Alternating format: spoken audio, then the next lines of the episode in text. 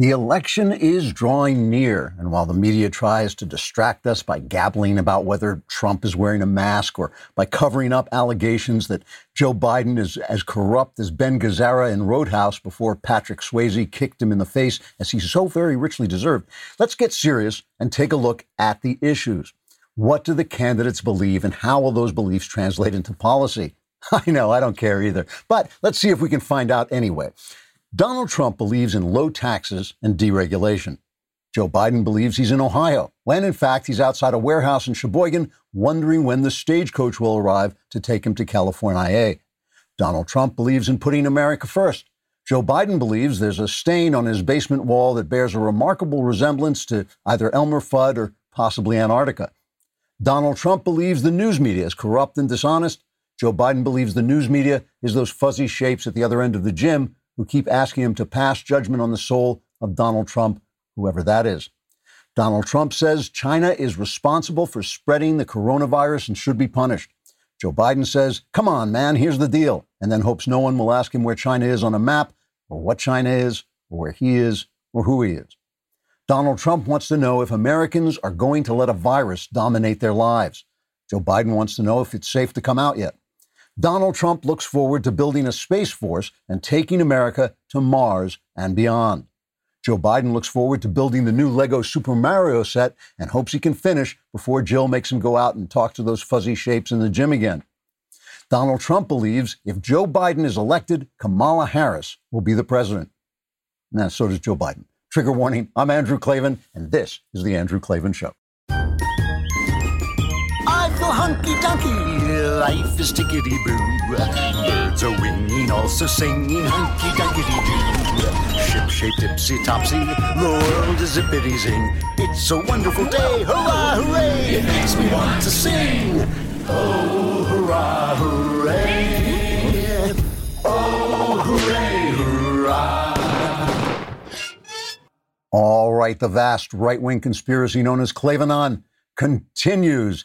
If you want to follow us, you've got to follow us. Go subscribe on YouTube, the Andrew Klavan channel, my specific channel, not on Daily Wire. You want my content, it's going to be coming over Andrew Klavan, not because I'm leaving the Daily Wire, but just because the Daily Wire is embarrassed to have me on their team. But go ahead and subscribe, press the bell, it'll alert you when there's new content, and leave a comment because if your comment is idiotic enough, it'll fit right in with our content and we'll read it on the show. Here's one from Ricky Pastille uh, talking about the uh, Amy Coney Barrett hearings in the Senate. He says these Democrat senators should be investigated to see if they have any ties to America. And no, that's that's ridiculous. They don't have any of those ties. Uh, yesterday was a remarkable day and a dangerous day in the history of our country. The not very grand poobahs at Facebook and Twitter decided to censor a legitimate news story because they feared it would hurt Joe Biden, the candidate they hope will win the election. And that censorship is still going on today. The story is in the New York Post, which is, I think, the longest running published paper in America. It was founded by Alexander Hamilton.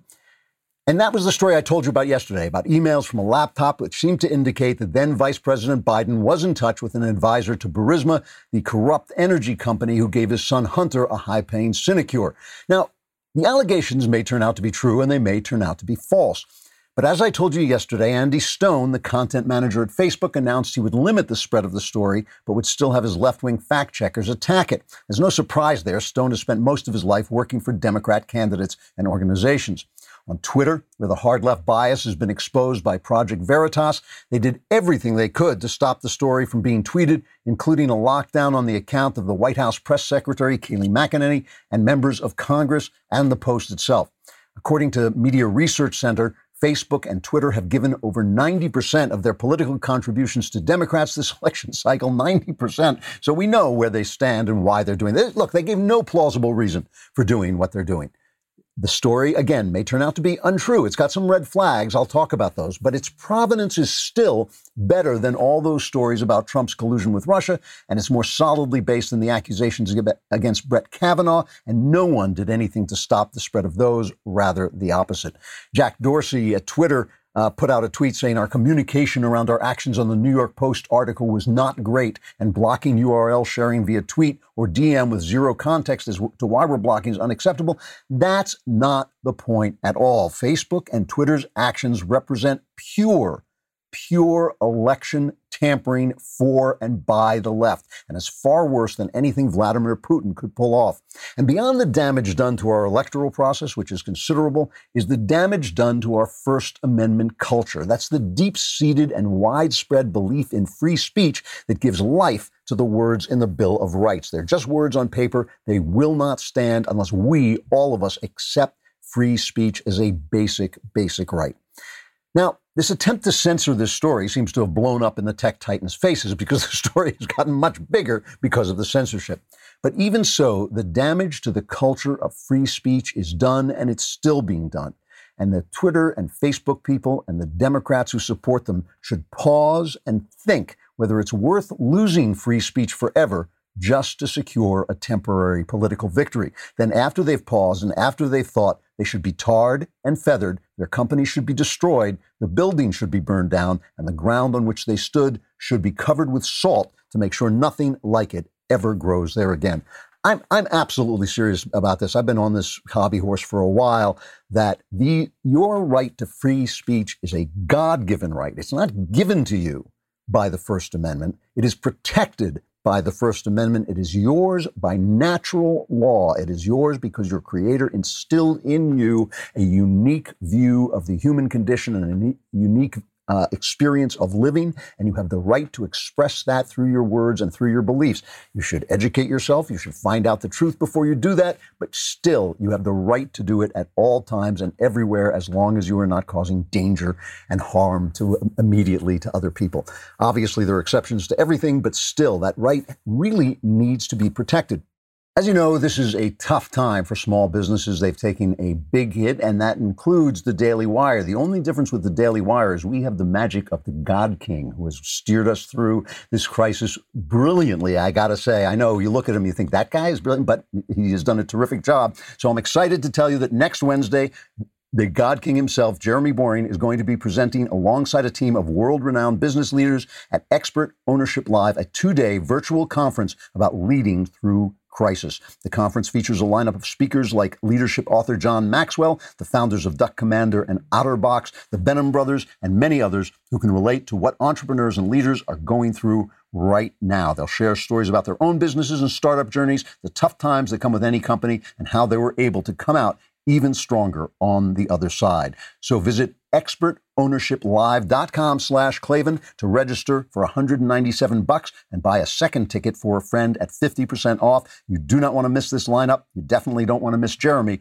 Again, that's expertownershiplive.com slash Klavan. Buy one ticket for 197 bucks. Get one 50% off at expertownershiplive.com slash Klavan. These business leaders are wise enough that they can teach you how you spell Klavan. It's K-L-A-V-A-N. Not everybody knows I want to make it clear again that the big story today is the censorship. I'm going to talk about the, the Joe Biden story, but the censorship sh- should be on the front page of every paper. I don't expect it on the New York Times. The New York Times is now just basically a left wing rag. It's terrible.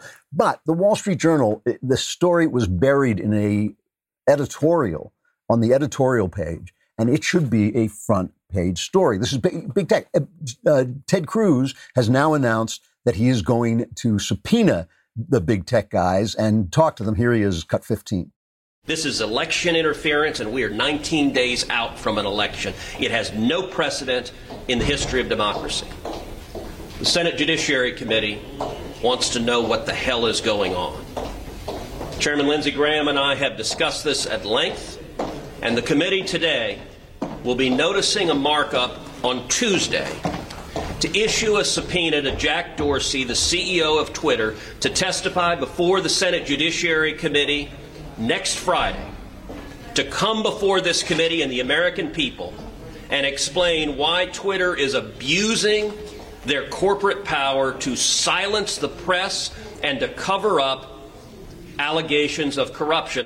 This is this is really important, and again, it's more important so far, so far than the Biden story, because the Biden story needs to be checked, and we'll talk about that. But this is the big story, and it should be on the cover of every paper, every news outlet that cares about free speech, because underneath this, underneath this is a genuine threat, a philosophical threat to free speech. You know, Bari Weiss, the woman who was forced out of the New York Times for not having for having wrong think, essentially, for not being on the board with every right wing uh, idea, a left wing idea. She has an excellent piece in Tablet. And she says this, uh, uh, talking about something else, but she says the new creed, the premise of the new creed goes something like this We are in a war in which the forces of justice and progress are arrayed against the forces of backwardness and oppression. And in a war, the normal rules of the game due process, political compromise, the presumption of innocence, free speech, even reason itself must be suspended. Indeed, those rules themselves were corrupt to begin with, designed as they were by dead white males in order to uphold their own power. This attack on free speech is deep and philosophical, and it goes through the left, and I'll talk about that first. There is a story, a, a big piece in the Times Sunday magazine. And this is a personal, I'm going to, this gets a little personal here, but I'll explain why in a minute. This is by Emily Bazelon, one of their legal writers, very smart lady. It's called The Problem of Free Speech in an Age of Disinformation. Now, by the way, it's always been an age of disinformation. Politics has always been people slinging lies at each other and the lies going around the world before the truth gets its pants on. That has always been the case. The only thing is, is of course, there's so much more out there now, and that's going through the internet. But the other thing about that is that has given conservatives, people who believe in the Constitution, that's how I define conservatives, people who believe that the Constitution is the law of the land and hasn't been replaced by any woke uh, realization in the hearts and minds of leftists. The Constitution is the law of the land. That's what conservatives believe. The internet has given conservatives a new voice in the same way the printing press gave new voices to people who disagreed with the Catholic Church. It's exactly the same. This is a new independent voice that is getting out there. And yes, there's a lot of disinformation, but there was always a lot of disinformation. Now, Emily's piece begins by talking about the this bogus article I told you about by Rosa Brooks, right? This is the one uh, Rosa. This was in the Washington Post. I read it to you. It was where she gamed out at she's a law professor at Georgetown University. She gamed out all the different things that would happen if Biden won or if Donald Trump won, and she wrote this in the Washington Post. With the exception of the big Biden win scenario, each of our exercise reached the brink of catastrophe with massive disinformation campaigns, violence in the streets, and a constitutional impasse. So, in other words, nice country you've got here. Shame if anything would happen to it. If Joe Biden doesn't win big, everything falls apart. Big fire. It's a threat. This uh, incredibly stupid piece. Emily Bazelon sees it differently. She thought it was a wonderful, wonderful thing that happened. She writes, This summer, a bipartisan group of about 100 academics, journalists, pollsters, former government officials, and former campaign staff members convened for an initiative called the Transition Integrity Project. By video conference, they met to game out hypothetical threats to the November election and a peaceful transfer of power if the Democratic candidate, former Vice President Joe Biden, were to win. Dividing into Team Trump and Team Biden, the group ran various scenarios. All right. So she sees it as a bipartisan thing. Now, in fact, at National Review, they, they pointed out that the Trump officials were being played by, yeah, people on the, who were Republicans, like who? Michael Steele and Bill Kristol. Never Trumpers, guys who hate Donald Trump. It was not a bipartisan thing. It was a completely bogus left wing event. All right. But she sees it it's fine. She sees it as a bipartisan, wonderful idea. And by the way, it's gaming out the future, right? They have no idea what's going to happen, but but this was their idea. Now, Michael Anton reacted to this, and Emily Bazelon describes it this way. The next day, Michael Anton, a former national security advisor to Trump, published an article about the Transition Integrity Project called The Coming Coup. Democrats, he said, were laying the groundwork for revolution. Anton wrote without evidence in The American Mind, a publication of the Claremont Institute. He warned that ballots harvested lawfully or not could tip close states to Biden. This then went viral, and this is what why Emily Bazelon is saying the dangerous to the country. Now, let me just pause here to tell you why this is personal. Emily Bazelon is my dearly beloved cousin. She was a child in my house. I would visit her house. I love her. I love her sisters. I love their family, even though I know part, members of their family have a problem with me and my opinions, but that's fine. I still love them. I love her. I respect her. The American Mind is where my son, Spencer, no relation, works, right? He is one of the people uh, editing content at the American Mind and at Claremont. So what we've got here is my beloved cousin telling my beloved son to shut up, right? They're not having This is a Thanksgiving argument for me. Okay, they're sitting around at the table, but they're not saying they're not saying, oh, Emily's not saying, oh, the Integrity Project was right and Michael Anton was wrong, and Spencer's saying, oh no, Michael Anton has a point and the Integrity Project was bogus. No, that's not what they're saying. What Spencer is saying is he is saying Michael Anton has a right to speak, and Emily Bazelon is saying no, he doesn't. That's not the same argument. In an argument, one person says you're wrong, the other person says you're wrong, and then they look for the facts and they fight it out. And that's how the third party, us, the observer, gets to the truth. But one side is saying this is dangerous. It's not dangerous for this idiot Rosa Brooks to tell us that if Joe Biden doesn't win big, there's going to be violence. That's not dangerous to Emily. But it's dangerous that Michael Anton says, wait a minute, you're setting up a coup, and that spreads around. Let me read more of Emily's article. The United States, it hurts my heart, by the way. I got to tell you, it hurts my heart to have these two people I love on different sides of the fence, but not, it doesn't bother me that they, they, disagree. It has never bothered me that people in my family or in my country disagree. It bothers me that one side wants to shut down the other, and it's only one side. It is only one side. It is only the left that wants to end free speech, and I'll show you why in just a minute, all right?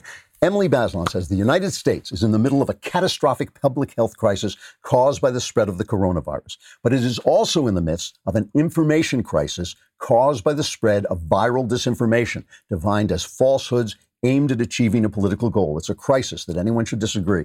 Misinformation, she says, refers more generally to falsehoods.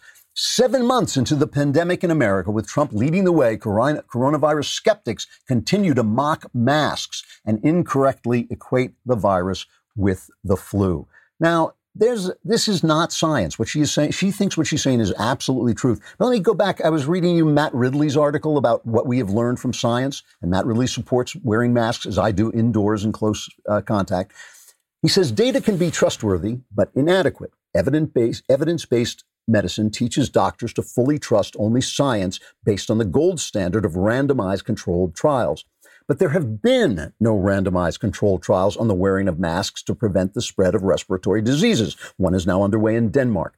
In the West, unlike in Asia, there were months of disagreement this year about the value of masks, culminating in the somewhat desperate attempt argument of mask foes that people might behave too complacently when wearing them. I don't think that's a desperate argument, but still, the scientific consensus is that the evidence is good enough and the inconvenience small enough, and we need not wait for absolute certainty before advising people to wear masks. Nobody, by the way, I don't think anybody objects to people advising you to wear masks. They object to being forced to wear masks. They uh, object to mandates.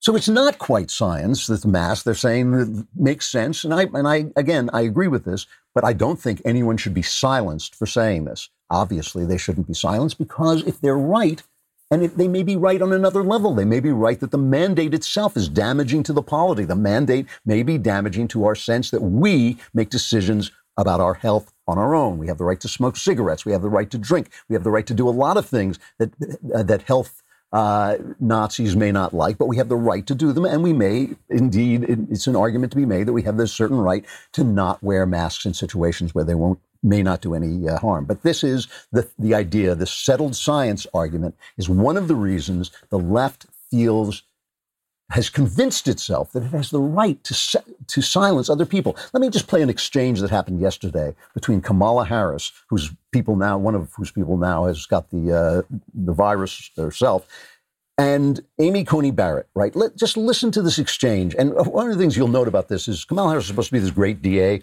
Eh, she's not that good. She's not that good at cross examination, but she tries to set up the person, spring this brilliant trap. Listen to this. Do you accept that COVID 19 is infectious? Um, I, I, think yes, I do accept that COVID nineteen is infectious. That that's something of which I feel like you know we could say you take judicial notice of. It's an obvious fact. Yes. Do you accept that smoking causes cancer? I'm not sure exactly where you're going with this, but you know the the notice that it's, smoking it's causes. Question. The question is what it is. You can answer it if you believe. Um, Yes or no? Senator Harris, yes, every package of cigarettes warns that smoking causes cancer. And do you believe that climate change is happening and is threatening um, the air we breathe and the water we drink?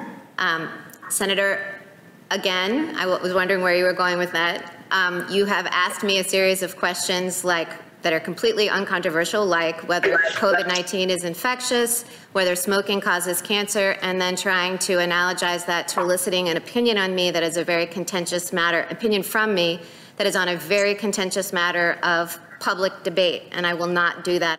I just I just want to point out the mindset, right? One of these things is not like the other, right? The coronavirus is infectious. I don't think anybody disagrees with that. Smoking does cause cancer. The science on that is really, really sound. But one of these things is not like the other because the climate change argument is an argument made from computer models about what will happen in the future. A computer model, and Matt Ridley says this in his article too, is a guess. It's a guess made with the help of a tool called a computer that computes numbers that you put in to the computer. It is completely a guess that has not been tested yet. It's not settled science. And the fact that Kamala Harris, uh, the candidate for vice president, to be president, no doubt, the fact that she can't tell the difference is one of the problems on the left because they see great benefit to be had from a climate crisis, great strides towards socialism. And so that has become fact in their mind. And anybody who says anything against it is a denier, like the Holocaust deniers, who they also think they should be able to censor. And I, I don't. But the Holocaust deniers, again, are denying something that happened for certain in the past. Climate deniers are saying, no, your guess is wrong. Very, very different.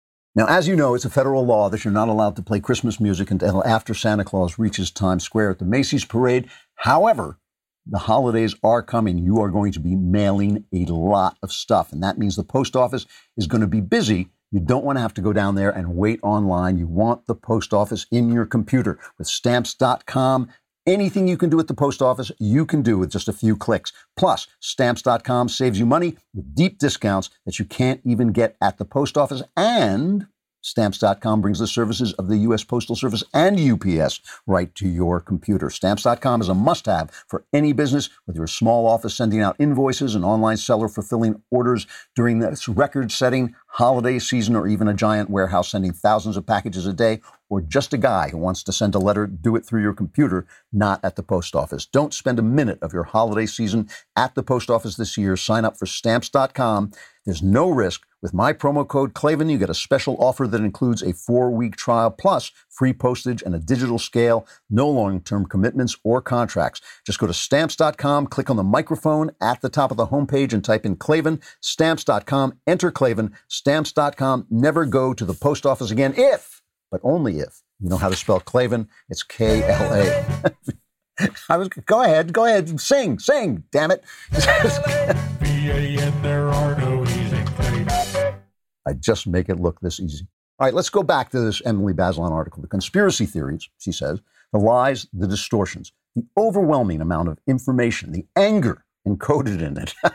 it's always we're angry. They're not angry. They just want to shut us down. That's all. These all serve to create chaos and confusion and make people, even nonpartisans, exhausted, skeptical, and cynical about politics.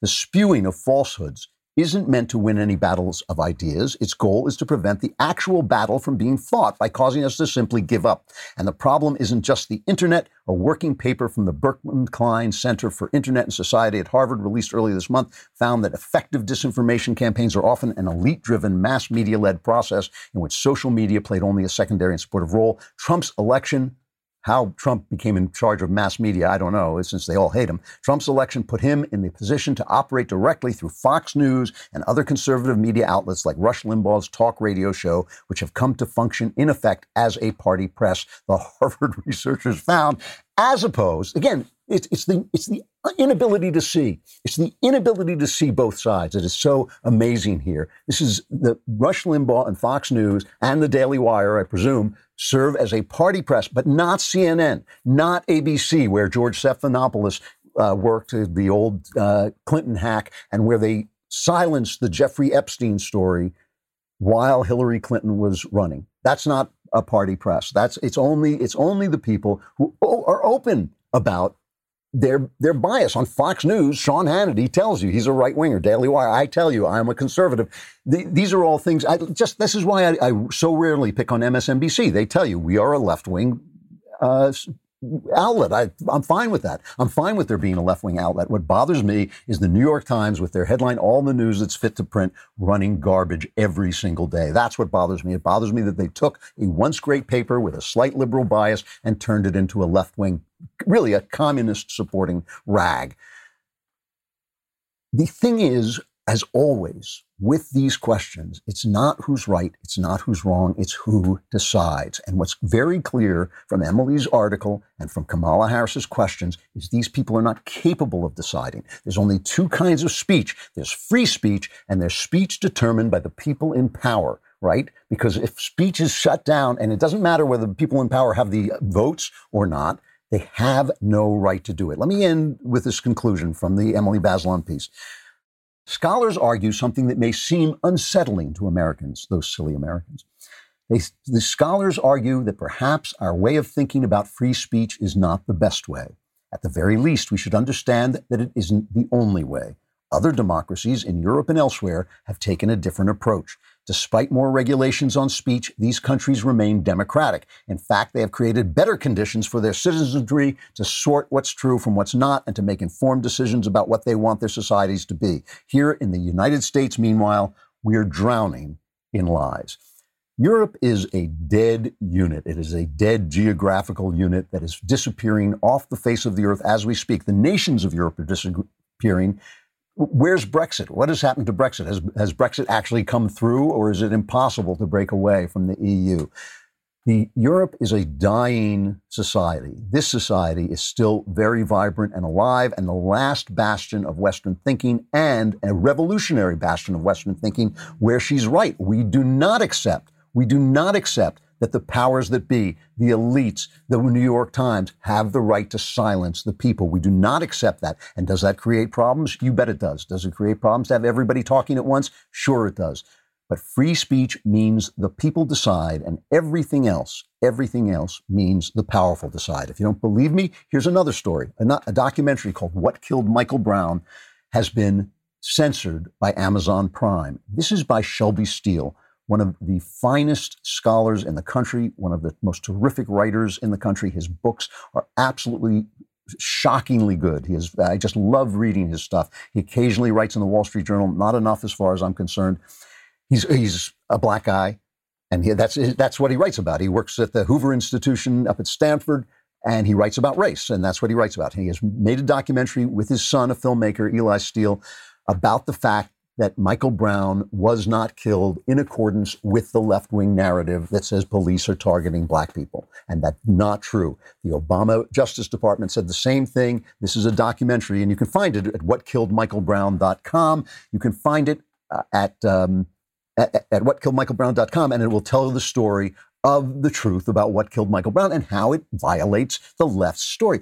Amazon Prime rejected it in an email. Amazon informed the Steeles that their film is, quote, not eligible for publishing because it doesn't meet Prime video content quality expectations. Amazon went on to say it will not be accepting resubmission of this title, and this decision may not be appealed. There are two kinds of speech there's free speech, and there's speech desi- decided by the powerful. This is uh, really interesting because this is true.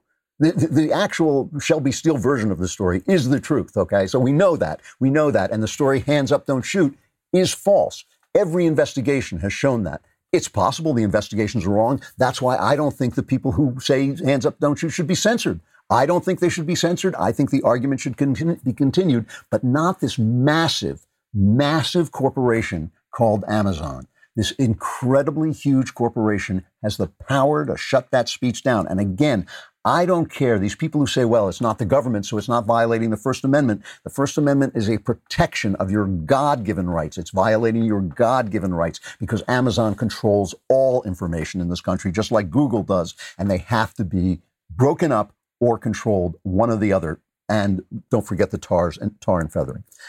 All right, let's look at this Biden story. And let me tell you why I worry about it. It's so perfect, right? This, it, it, this computer, this laptop was supposed to have been left at this repair shop, and in it are like thousands of emails basically confirming everything that right wingers think about Joe Biden and Hunter Biden that they are criminals, that Hunter Biden was, uh, you know, uh, basically using Joe Biden's vice presidency to get these big jobs and that the money was flowing back and forth and Biden knew about it. It may all be true. It may all be true. I'm just saying a little perfect. You know, there's so many emails in this computer and there are pictures of, of Hunter Biden naked and all this stuff. If it's untrue, it is a John Le Carre level up. You know, I mean, it's a brilliant, brilliant disinformation op. So it really feels like it might well be true, but there are also these red flags, and you want to be, you just want to be restrained about it. You want to say, you want to say, let's let's find out. You know how you find out? You publish the piece, you spread the information, you have reporters go out, some trying to debunk it, some trying to prove it. You let them print all their stories, you let them tweet their stories, you let Facebook say more. You fight speech with speech. You fight disinformation with information. Always. That's always the answer. Otherwise, it's just the powerful. It's just Jeff Bezos saying, "No, I don't want that truth. That's not the truth I want to come out." Other, that's the only. Those are the only choices. Those are the only choices. All right. So let's recap. Right. The Post published uh, an email from a guy named Vadim Pozharskyi, an advisor to the board of the Ukrainian energy company Burisma, an absolutely corrupt uh, company. This was addressed to Hunter Biden. It thanked him for setting up a meeting between Pozharskyi and Vice President Biden, who has again and again said that he never met with anybody or discussed Hunter Biden's uh, dealings. Here's a bunch of his denials, cut four. Mr. Vice President, how many times have you ever spoken to your son about his overseas business dealings? I've never spoken to my son about his overseas business dealings. I have never discussed with my son or my brother or anyone else anything having to do with their businesses, period. And what I will do is the same thing we did in our administration. There will be an absolute wall between personal and private uh, and, and, and, the government. Do you stand by your statement that you did not discuss any of your son's overseas business yes, dealings? Yes, I stand by that statement. Do you think it was wrong for him to take that position? No. Knowing that it was really because but, that company wanted access to you. Well, that's not true. You're saying things you do not know what you're talking about. No one said that. Who said that? This guy is, Hunter is getting 50 grand a pop. He knows nothing about uh, oil companies. I mean, obviously they were looking for some kind of connection. Doesn't mean they got it. The Biden campaign says there was no meeting on Biden's schedule, but they can't rule out that he met with this guy, this Burisma guy, off the books. Now, you got to be careful about that. Again, they didn't say that happened. They said they can't guarantee that it didn't happen, but they have no information that it did happen. So it's not it's not they're acknowledging that he might have. You can you know, you know how it is on both sides. We both sides do this. The right is going to run a story that says there that the Biden campaign says he might have met with them. Well, they're not saying that. They're saying they can't prove that he didn't meet with them, which is a little different. All right. Meanwhile, the Post has new material. Right, uh, Hunter Biden entered into a consulting contract with China's largest private energy company that initially earned him uh, ten million dollars a year for introductions alone, according to leaked emails. You know, I'm gonna I'm gonna stop here and just take a break. Tell you to subscribe to DailyWire.com. You know, you get a million goodies, including our apps and uh, our all access access. I'm doing all access tonight, I believe. And so you want to subscribe to all access. That's our highest level. And you can talk to me and ask me questions. All my answers, as you know, are guaranteed correct. So go over to dailywire.com and subscribe.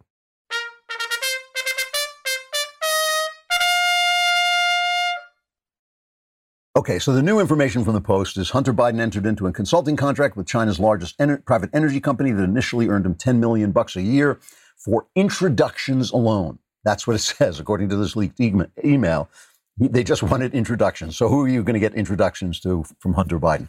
In an email chain from August 2nd, 2017, Biden discussed a deal with the former chairman of CEFC China Energy, Ye Jianming, saying Ye agreed to change the terms of Biden's three-year consulting contract with CEFC, which initially promised Biden 10 million bucks per year for introductions alone to make it much more lasting and more lucrative. Now, Rudy Giuliani, and this this laptop, which apparently has gone to the FBI, though the FBI will not confirm that. It apparently was given to the FBI by the guy in the shop. Um, who is a Trump supporter and who's kind of when they talk to him about it is kind of that's one of the reasons that's one of the red flags. The guy in the shop is a big Trump supporter and he hasn't quite told the story in a plausible way yet, but still. Again, there are so many emails, so much information in here that would be a major, major op to have pulled this off. But Rudy Giuliani is saying that this money was going directly to Joe Biden through the family. And Giuliani lays out these emails on his podcast. Here he is. Why was he paying for everything for the family? Because he was getting the money and they were keeping it from Joe, so he wouldn't have to report it. But he paid, for example, his, his half sister's entire college education, paid for a lot more things. In fact, in his own words, he paid for everything. But then it goes on to say, because the boss, remember the Godfather, the boss has to uh, wet his beak. The boss has got to get his money. The boss here is Pop. It's really hard, but don't worry. Unlike Pop, that's one of the names for Joe Biden, Democrat candidate for the United States uh, presidency. I won't make you give me half your salary. Okay, left wing press. What are you going to do with that?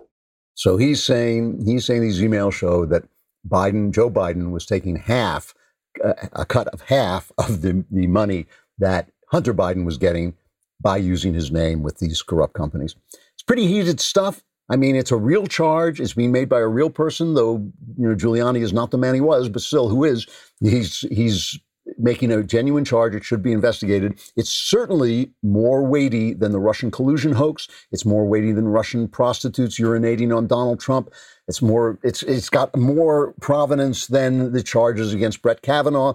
But again, you know, I'm not saying it's true. I'm not saying it's true. I'm saying it should be investigated and it should be discussed and it should be debated, just like the charges against Brett Kavanaugh. We came out and we fought back against the charges against Brett Kavanaugh, and the New York Times sold them with everything it had, and it lost, and it lost the, the uh, will of the people and the goodwill of the people, and that was a fair debate. I thought that the Times acted despicably. I said so at the time, but I never said, I never said they should be silenced. I never said that some committee, some government committee should come down and silence the New York Times, and I never would say it, but they are saying it about me.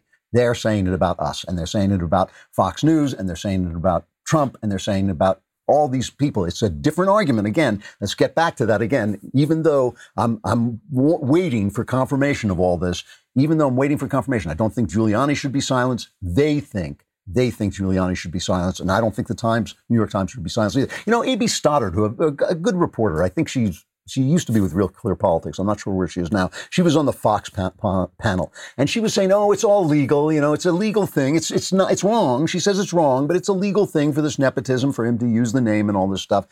And I was thinking, really, Really? Because is that the way a reporter behaves? I mean, we t- picture a reporter with his snap rim hat and his press card and the band of his hat hammering away at his Olympia typewriter. And uh, Cary Grant comes in and says, Hey, I got a story for you. You know, the vice president's son was getting these jobs. We think, well, that's legal. I'm not going to investigate that. No, of course not. Every reporter should be on fire to get the truth of this. Even if they mean to debunk it, they should be on fire to get the truth. And whatever the truth is, without fear, they should print the truth. That is the right attitude to take. And you know, if it, if it is true, if it is true, this is money corruption. Money corruption is really bad. See, the, you know, people get angry at me when I say this because they want uh, Barack Obama to be Satan, and Barack Obama was not Satan.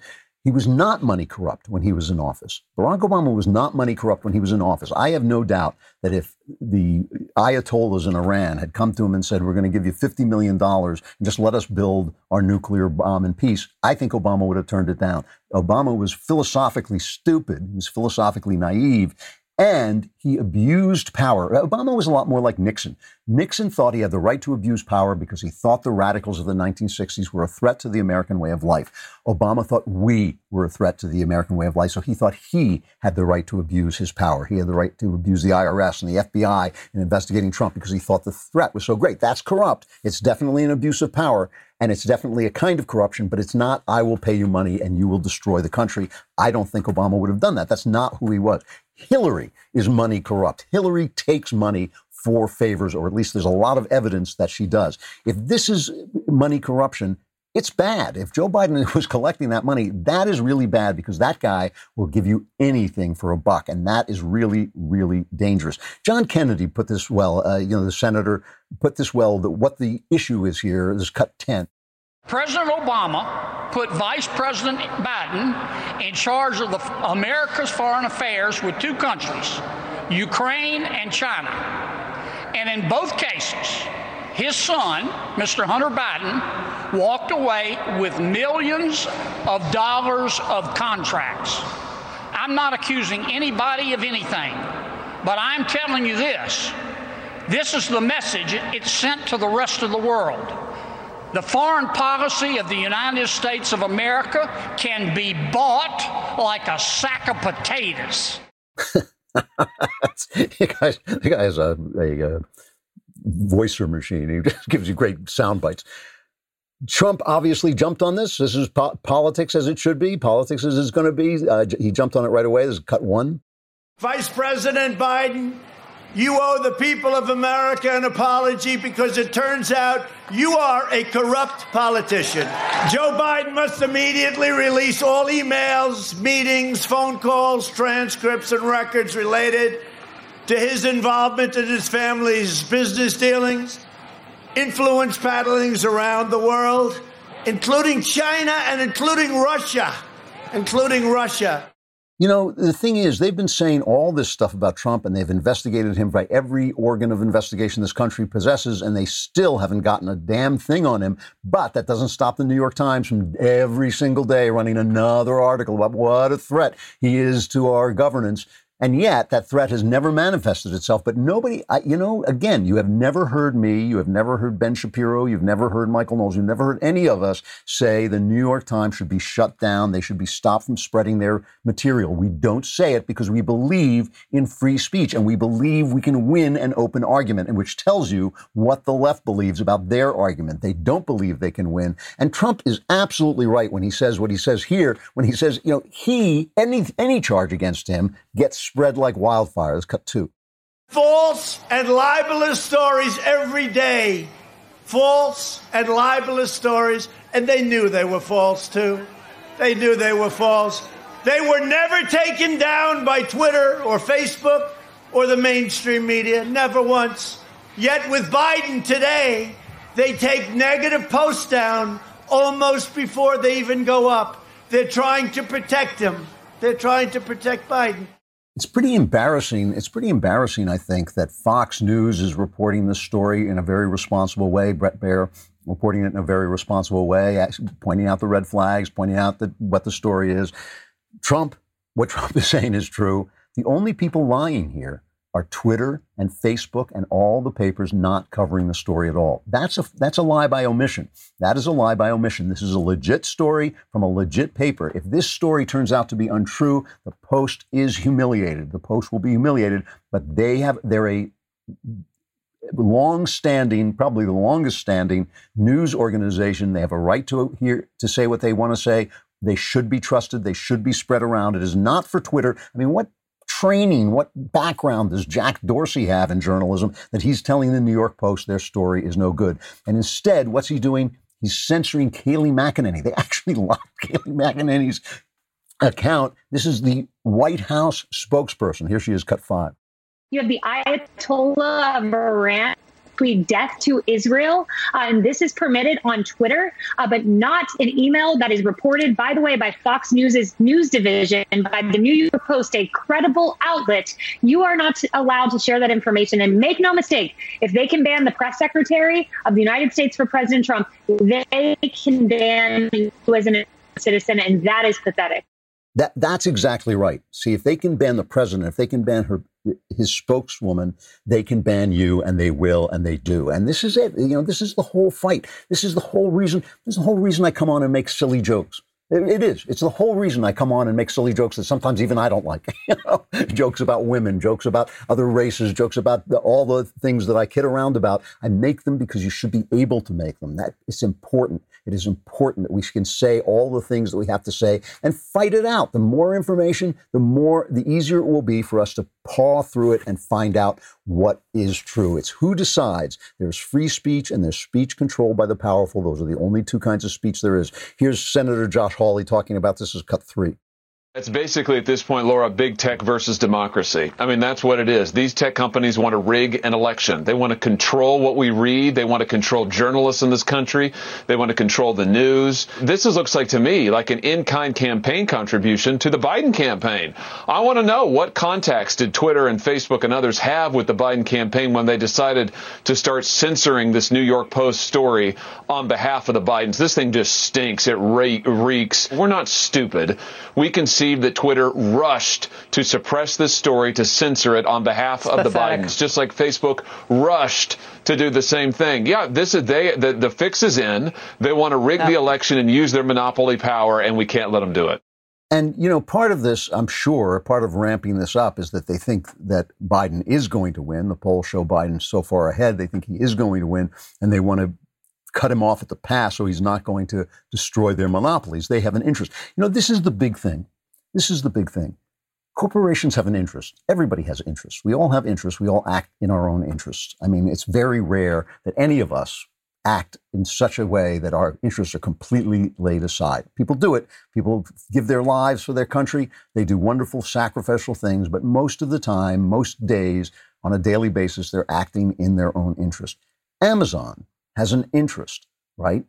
All these all these places have an interest. Facebook, Twitter, part of their interest is globalism. Part of their interest is globalism. Let's play that clip that you were playing before from Trump about globalism. The last administration sold out American workers like never before, and they sold them to donors, special interests, and globalists. And if you take a look, we have probably plenty of them watching right now, and I understand where you're coming from, but it didn't work out too well with me. And I know I'm speaking to some Democrats, and some of you are friends of mine. Uh, you will see things happen that will not make you happy. I don't understand your thinking. I don't understand how you can be backing such policies, but you're wrong. To guys like Bezos, to guys like Twitter, to guys like Facebook, hearing that is like when right wingers hear, I'm going to raise your taxes. Our feeling is you have no right to take away my money. When you fight against globalism, you're taking away the, the money from people like Jeff Bezos, from people like Facebook, from people like Twitter. These big corporations live off globalism. And look, nobody wants free trade to be shut down entirely, but they, it is a good idea that we protect our country first. This is where our rights come from. This is where our rights are protected. We lose this country. We lose free speech here. We go in the European direction and say, yes, the powerful, the king can decide what we poor peasants can say and what we can't say, what's hate speech, what's anti-science. He, you know, let the king decide. We lose that. We lose the last best hope of earth we lose the last best hope. There's nowhere to go from here, folks. This is it. This is the place. This is an island of free speech. This is the first. This is the island of the First Amendment. And when we let it go, when we convince ourselves we're so right that the other side can't argue, when we say the New York Times is so bad that they should be shut down, when we say that uh, American Mind or Claremont is so bad that they should be shut down, it doesn't matter which side does it. It doesn't matter which side does it. We are throwing away the last best hope of Earth. It'll never come back. It'll be a thousand years before you get that free speech back. And we have to protect it with everything we've got Twitter, Facebook, broken up, shut down, buildings burned, Earth salted. These are your God given rights. Protect them with everything you've got. I got to stop there. I will have a show tomorrow. Be there. I'm Andrew Klavan. This is The Andrew Klavan Show.